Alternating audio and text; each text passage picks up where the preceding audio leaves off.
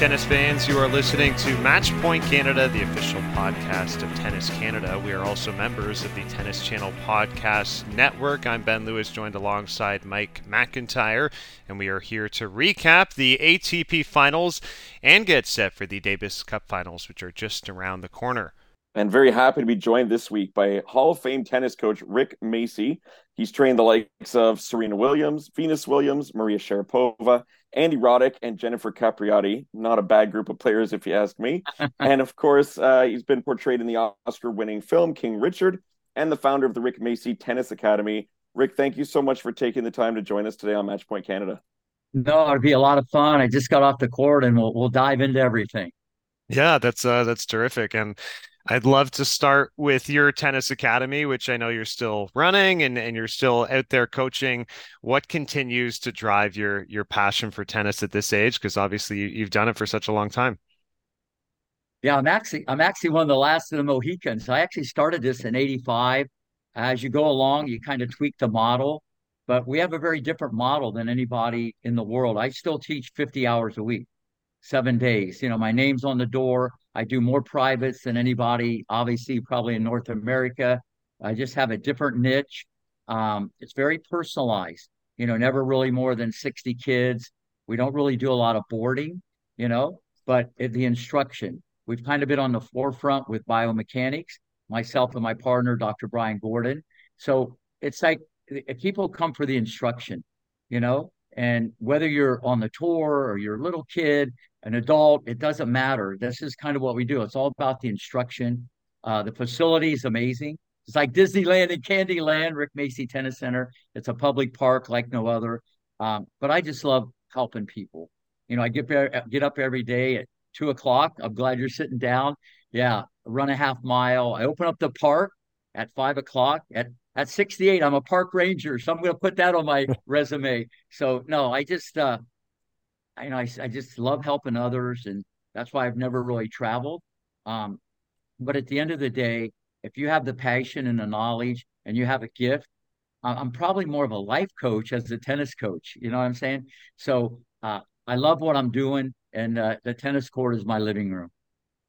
It amazes me the amount of energy you have. And you know, I was up at 6:30 today to coach hockey, but you beat me. You said 5 a.m. coaching tennis. So I just I hope I have that kind of you know energy and and continu- continued love for the sports that I'm involved in, you know, tennis and hockey when when I get to to your stage. And you know, to just dive a little deeper on what Ben was saying there. I mean, you've coached some of the greatest all time players, and many people could have said, "Hey, I'm going to hang it up and just rest on my laurels."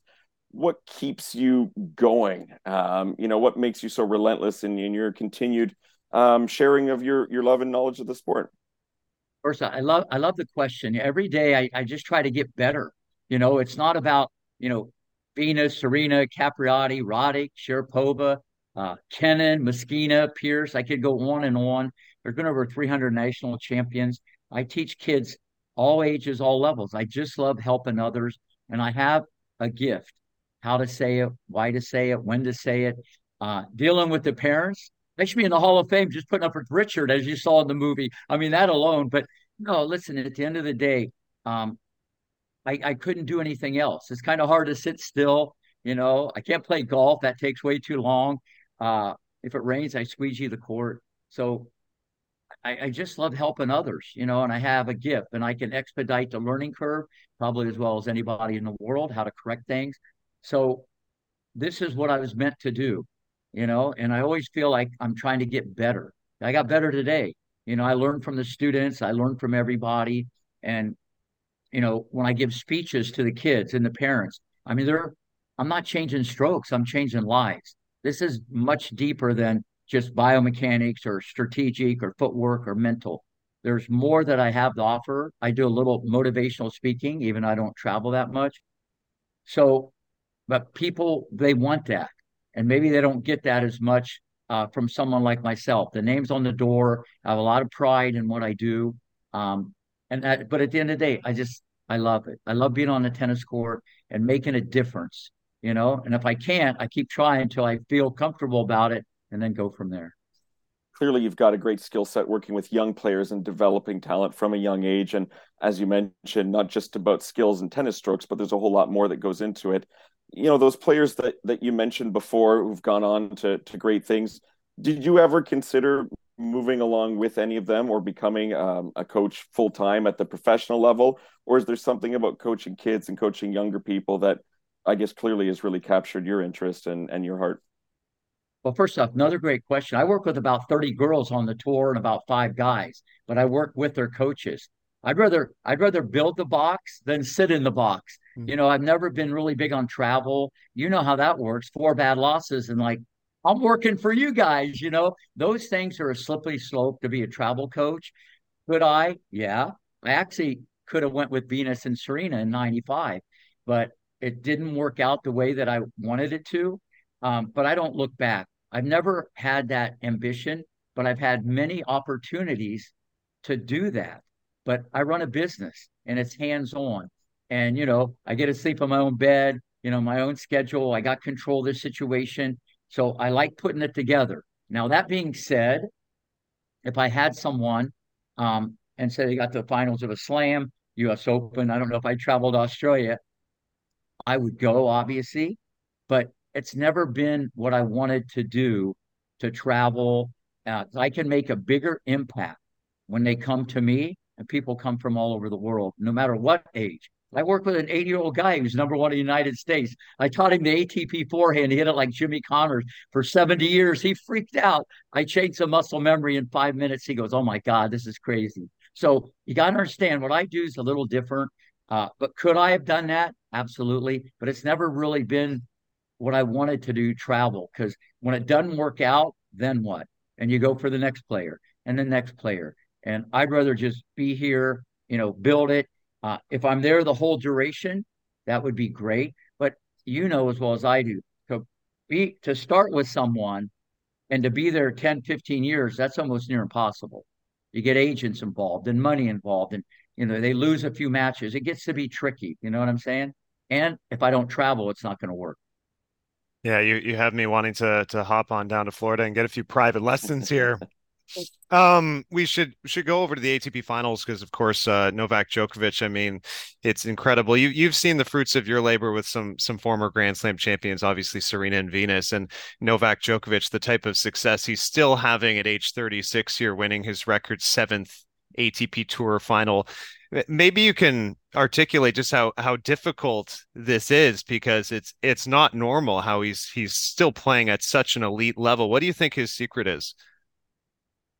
Well, there's many secrets. You know, first off, uh, long ago, his number one goal was to always get better. He changed his diet. You know, he had sinus surgery. He made himself into a champion because early on, you know, he would like retire a lot. So it wasn't like he came right on the tour and dominated. Um, his domination's been really since 2008 or whatever, and he's going against you know Rafa and Fed, and Murray was still in there. So he's did it in a tough era. But let's let's back the truck up. First off, mentally, he's a different animal. And that's always the first thing people have to understand when they look at greatness. That's rare air. And I'm sure when he's retired, the stories that he will tell going in the mountains, hanging out with the wolves, all the meditation he does, the visualization. People have no idea what this guy does. All they see is what they see on television. But behind the curtain of greatness, people just have no idea. You know, we might have a little better idea, but this is a, a unique person in that regard. So mentally, it'll be interesting to see how he elaborates on all that stuff. That's number one. Number two, the movement. The guy's made of rubber. He's the rubber band man. So what that means is once he gets going, he can counterpunch quality off of quality. And you see that in Alcaraz. They can counter off a quality better than anybody. So that's another thing where the rest of the world might chip it or lob it, he can hit a winner. That's what people don't understand. So those minute little details. Okay, that's number two. The next thing, he has made himself a, a champion what I mean by that, he doesn't mind if everybody boos him. He doesn't mind if people are all against him. He's learned to flip things in his mind, and his mind control is amazing. But the wild card, and this is for anybody watching this, he's all about the competition. I mean, think about it 24 Grand Slams, 95 singles titles, like you said, seven, 18. We could go on and on, on. The numbers and the money is mind boggling. To keep the motivation up, what's what's the motivation? Simple. I love to compete, and that should be the goal of any coach to become the best competitor you can be.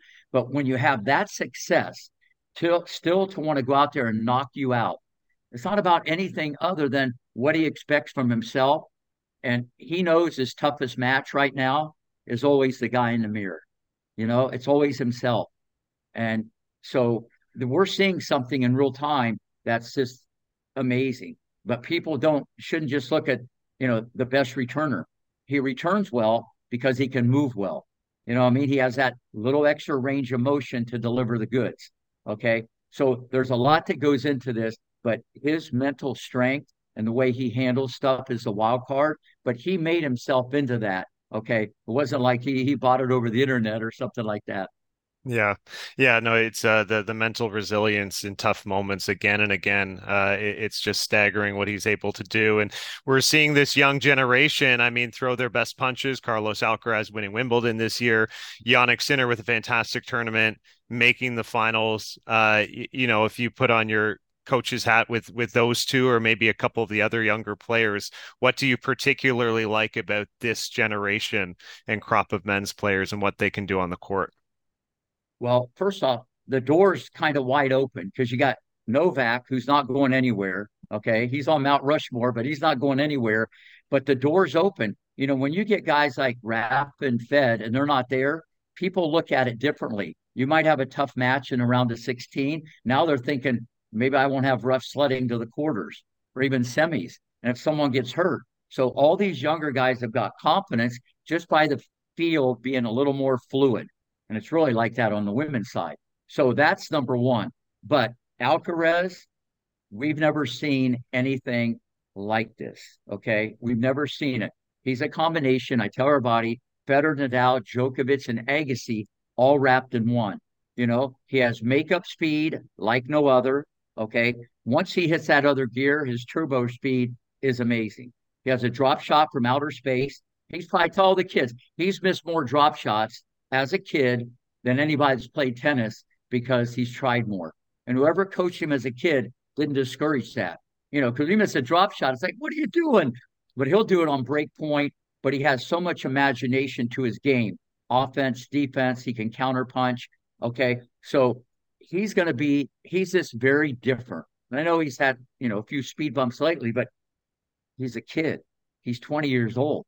You know, he's not going anywhere. I think he's going to get such a bucket of grand slams. It's unreal. I feel, in my opinion, he's by far the leader in the clubhouse. I don't think anybody is there.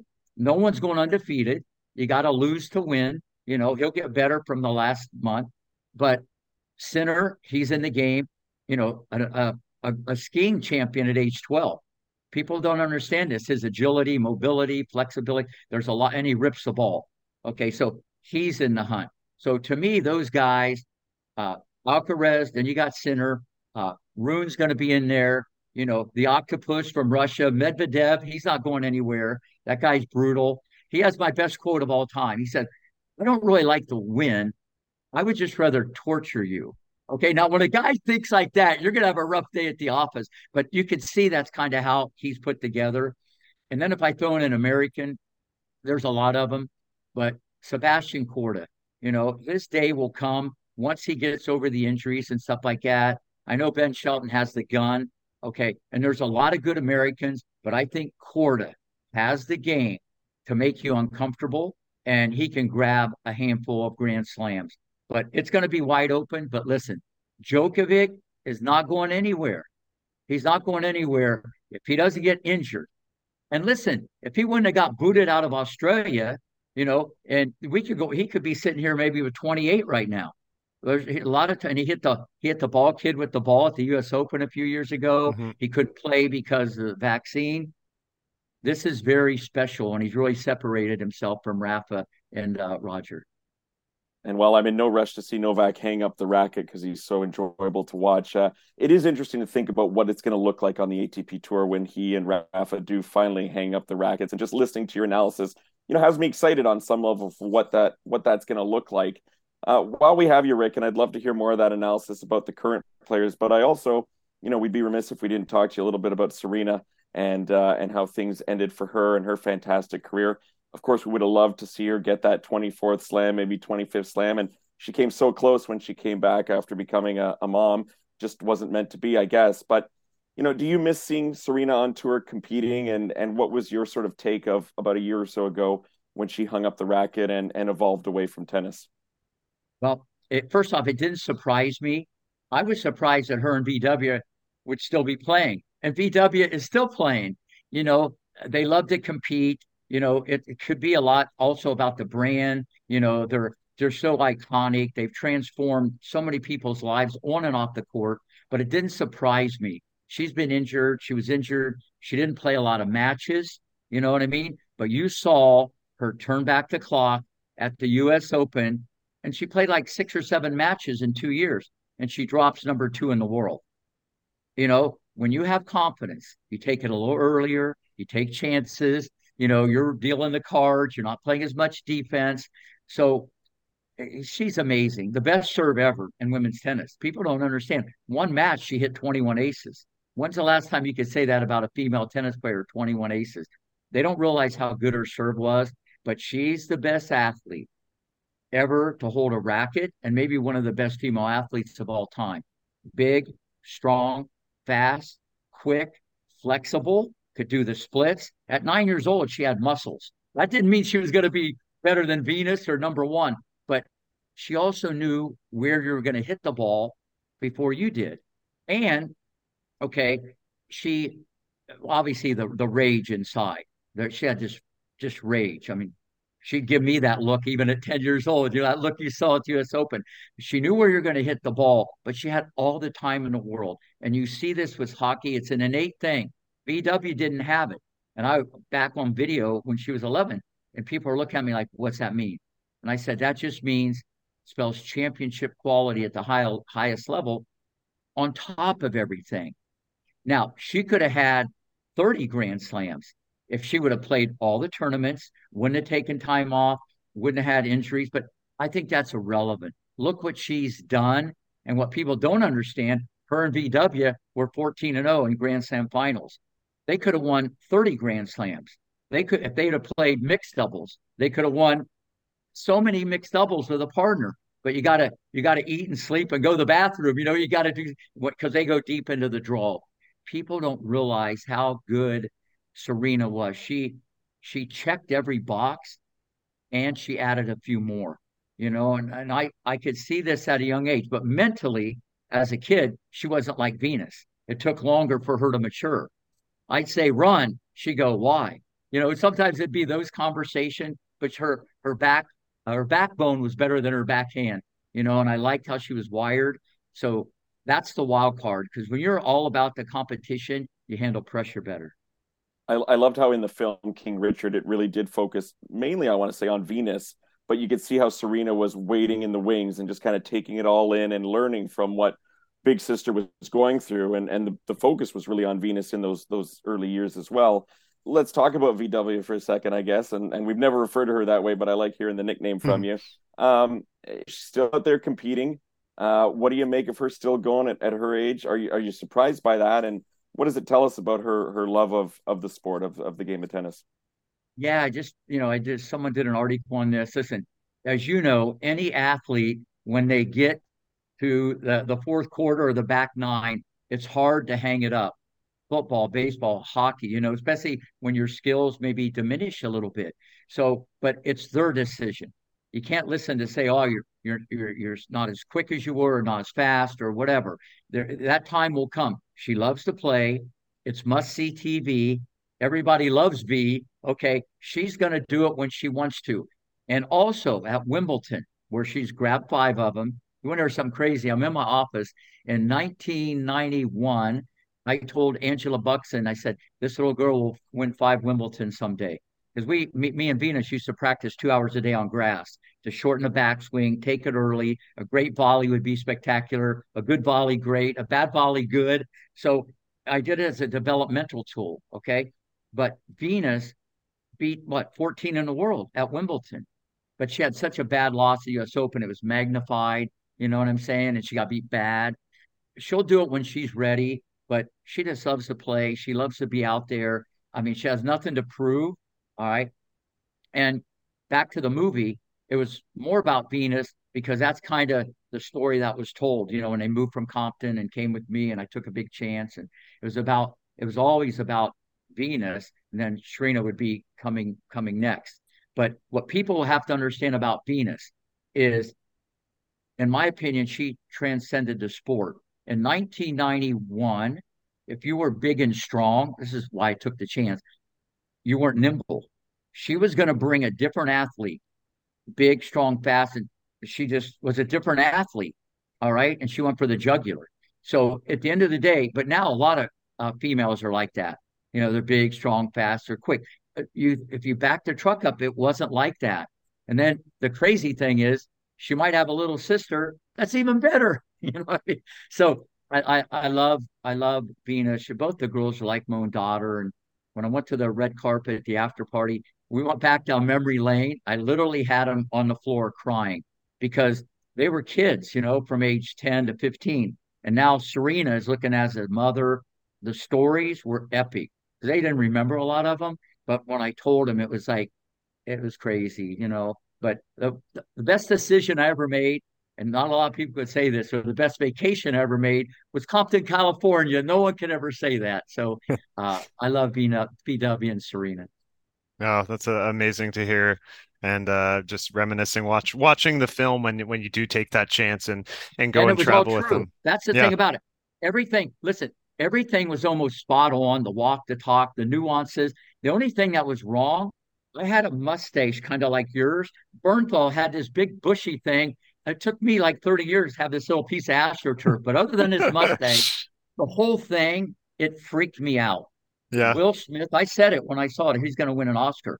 That was better than Richard but almost the whole movie. Uh, I don't know about all the stuff prior to me going to Compton was so spot on. It was crazy. Wow. Oh, that's yeah. that's really cool to hear. Yeah. Um, obviously, you have such a, a, great eye to to notice certain special athletes, and sticking with the the women's game. Uh, anyone in particular really stand out to you? Of course, Iga Swiatek reclaiming world number one. We saw Coco Gauff break through for the U.S. Open title. Uh, what are you expecting in the women's game? Maybe just leading into 2024 and beyond. Yeah. Well, first off, Iga has proven herself with four slams. You know, mentally, she's proven herself and she's not going anywhere. I think she's a cut above. No one's going undefeated, okay? But I think she's much better mentally than the rest of the field. Sabalenka can be in and out. Rybakina can kind of Rybakina can kind of spray it around a little bit. Coco, the best female athlete on the tour. You know, she's an Olympic sprinter with a rack in her hand. The forehand's a little dodgy. I know she kind of covered it up during the summer but there's a little bump there. But when you're confident, as you know, you don't see it as much. But when maybe you have people change the pace or you're not as confident, so it, she's not Serena, but she can win some grand slams. But let me just go even further. I think you're going to see Osaka not only come back, I think she can contend, maybe not next year, but I think she can be top 10 by the end of the year. And don't count out Sophia Kenin. You know, when you've been there, done that, and you have a grand slam, or like Osaka has four in her back pocket, that's gold. Those gold nuggets you you fall back on. With with Osaka, it's all going to be about do I want to knock you out? How hungry am I? Would I die to win every point? So I don't know that. So if that's the way she feels about competitiveness, because listen, she's the richest female athlete in the world. Her life changed, and you know, so sometimes you lose a little hunger. Kenin had a lot of injuries. She's so dangerous. I think she'll go back in there. Um, I love Muchova. She dips it, she flips it, she chips it. You know, she's been injured a lot. I love her game, and she's the best pure volleyer on the tour. If she can stay healthy, I think she's a c- contender. But I think it's so fluid, the women's game, because there's not a lot of people that have been there, done that. You know what I'm saying? That have that pedigree. I've won three or four or five grand slams. So if every female goes in there, I have a shot. I have a shot. You know, maybe not on clay, because on clay, he Iga's like Hingis on steroids. I mean, she just carves off angles and carves you up like a Thanksgiving turkey. So Thanksgiving's right around the corner here, but she's by far the best. But those would be the people I I keep an eye on. But it's so wide open, and all the females know that. Why not me? When yeah. you know that, it changes everything. You know, and said, "Oh God, I hope I don't play this girl or this gal guy." You know, early on. I, I love you bringing up Osaka because I think it's been a little bit of kind of like out of sight, out of mind for many in the tennis world lately for her. But her back on tour that adds another element, and definitely she's been there several times before and been one of the best of of this current generation of players. So excited for that. Um, Rick, we're also excited to have you back on one day. So this, I feel like first time on, I feel like we just kind of scratched the surface, but you gave us such great insights and answers, and I wish we could go longer. So can I get you to commit to coming back on Match Point Canada one day with us? Yeah, just uh, give me a holler. I'll do it later in the day is good. I mean, that's the best time. I'm usually off the court by then. I don't think you want to go at three in the morning when I get up. That could be a little rough around the edges. But no, there's so many things on the table, and I got my pulse on all this stuff. So it's a lot of fun, and we'll definitely do it again. There you have it. Rick Macci, Hall of Fame tennis coach, former coach of Serena and Venus Williams, Maria Sharapova, Andy Roddick, and many, many others. Uh, always great to have a new first time guest, and Rick was fantastic. Yeah, absolutely. Came as ad- advertised and then some. And, uh, you know, next time we have him on, I want to get into the film a little bit and, and a little bit more about the accuracy of the film and his role in it because he's right. They captured it. They captured it so well that that time period and what was going on. And clearly, they did their research on the film in terms of talking to people like Rick and others to to really capture what tennis was like at that time and how Venus and Serena came in and, and shook things up. Yeah, no doubt. Um, just to discuss a little more the ATP finals. I love that the semis featured the top four. Like we had Novak Djokovic against Carlos Alcaraz in one hand and Jannik Sinner battling Daniil Medvedev on the other side. And really, if if you look at the the full calendar year, these were the best four players throughout the season. So it feels fitting that that was our semifinal. And look, Novak Djokovic, you know, someone said it nicely. I think it was Bastien Fachan tweeted that he won three out of the four slams. He gets a record eight, uh, seventh ATP Finals title gets up to 40 Masters 1000s, and this is his third best season that he's ever had. It's not even his, best. I mean, it's it's unbelievable yeah. to think about. Insane, but and also unbelievable that it's one of his best three at the age of 36 when he should be on the the back end of a fantastic career and sort of winding down a little bit. He's not winding down at all. So it was terrific to watch. You know, I really love the format of this tournament. It's clearly different than all the other ones throughout the season in that you know, you can lose once and still be in the mix. Um, as we had him losing to Sinner in the round robin format. And uh, that I think at the time, everyone was like, oh, yeah, Sinner, what a strong season. You know, he's definitely going to be one of the ones to take that, you know, carry the torch after Djokovic goes for sure. But then you meet again and it's in the finals and there's more at stake. And it didn't matter that he had the Italians behind him there. It didn't matter that he had all the guys dressed up in carrot suits, you know, they're cheering him on. Mm-hmm. Novak again, his experience and composure and ability to handle himself in those moments, um, just incredible how he was able to reset and bring a totally different version of himself in a sense in that final match and and take it in straight six three six three. Yeah, and you could tell he really ramped up the aggression the second time they met in the in the final. He was, you know, very playing very front foot tennis. He he didn't want to give Jannik Sinner any time or space on the ball. His serving is just, I mean, it, it really gets overlooked how how great a server Novak Djokovic has become.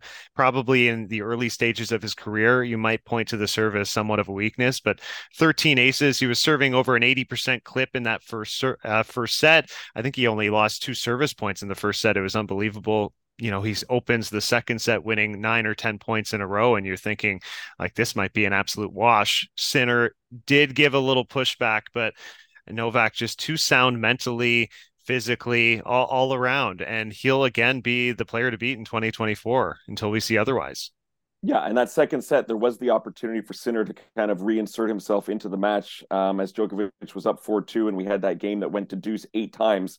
Yeah. Sinner got that game and then went up love 30 in the next one on Djokovic's serve. And, and, many players might have been like, oh, I had this chance to go up a second break and get so close For to sure. the finish line. He had that backhand volley, Djokovic, where like I could have put away that backhand volley on Sinner. I feel like, and he didn't. And you know, such composure, and he's been in these big situations time and time again. He's been in big moments in big finals where the crowd has been against him. No big deal, right? He's just able to take himself to another level to block out the mental distraction as rick Macci was saying just that ability to block it out and be so mentally strong. And uh, my goodness how's he going to follow it up in 2024 like what's coming next? And and 2024 will be a season where he can play any tournament he wants. This past season again there were still a couple that he couldn't get to early on right? Yeah so i, I mean look he's going to be certainly the huge favorite at the Australian Open without question.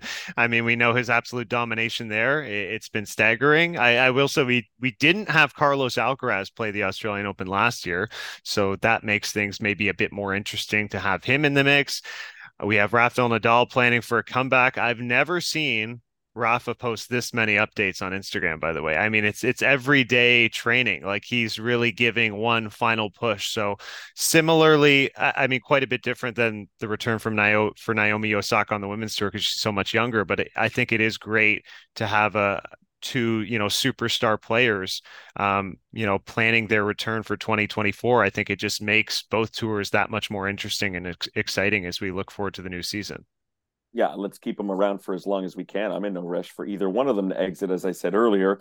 And you know, we've still got a few episodes to go left in 2023, so for we'll sure. talk about what 2024 might look like. Uh, you know, as we wind down here between now and, and New Year's. Uh, but there is still some tennis to go. ATP Finals has wrapped up. Uh, WTA Finals was uh, a week or two ago, but there is still a big international competition coming up, and Canada is right in the mix, of course, as we are currently the uh, co-current men's and women's world champions, and we can say that for another few days, maybe longer. Should Canada go ahead and repeat as champions? What do you make of their draw? What do you make of the team, and how are you feeling, Ben, as Canada is about to um, go out there and try and defend that Davis Cup title? Yeah, look, I, I think they have as good an opportunity uh, of anybody here at, at uh, the Davis Cup Finals with uh, the players. Obviously, they're bringing bringing Felix Auger-Aliassime sort of finding his form towards the end of the season, winning Basel. I think is huge. So having him play his best tennis again and be the lead number one is is really important to their chances. Milos Raonic, I feel like he's almost the wild card of this event. Is he going to be utilized by Frank Dancevic? Is he trustworthy? Can he come through in a big spot in singles? I, I'm really curious to see if he, he gets deployed or not. We have, of course, Vasek Pospisil, I think Captain Canada, the anchor for the doubles team, and he's going to be vital to their their success. And now Alexis Galarneau, Gabriel Diallo returning to the team with more experience and now having won ATP matches. And we've seen sort of a breakthrough for both of them, particularly Diallo beating Dan Evans in in Toronto earlier this summer. So I, I think there's depth to their roster.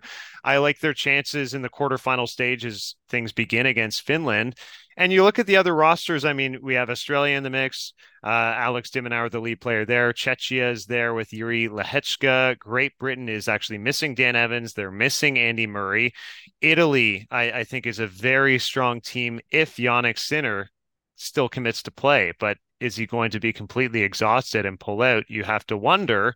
And then you have Serbia and the Netherlands have to wonder if Novak Djokovic is still committing to play Davis Cup, which he says he will if he's there for Serbia, that gives them, of course, a massive boost. And in my eyes, they would be the favorite if he's there.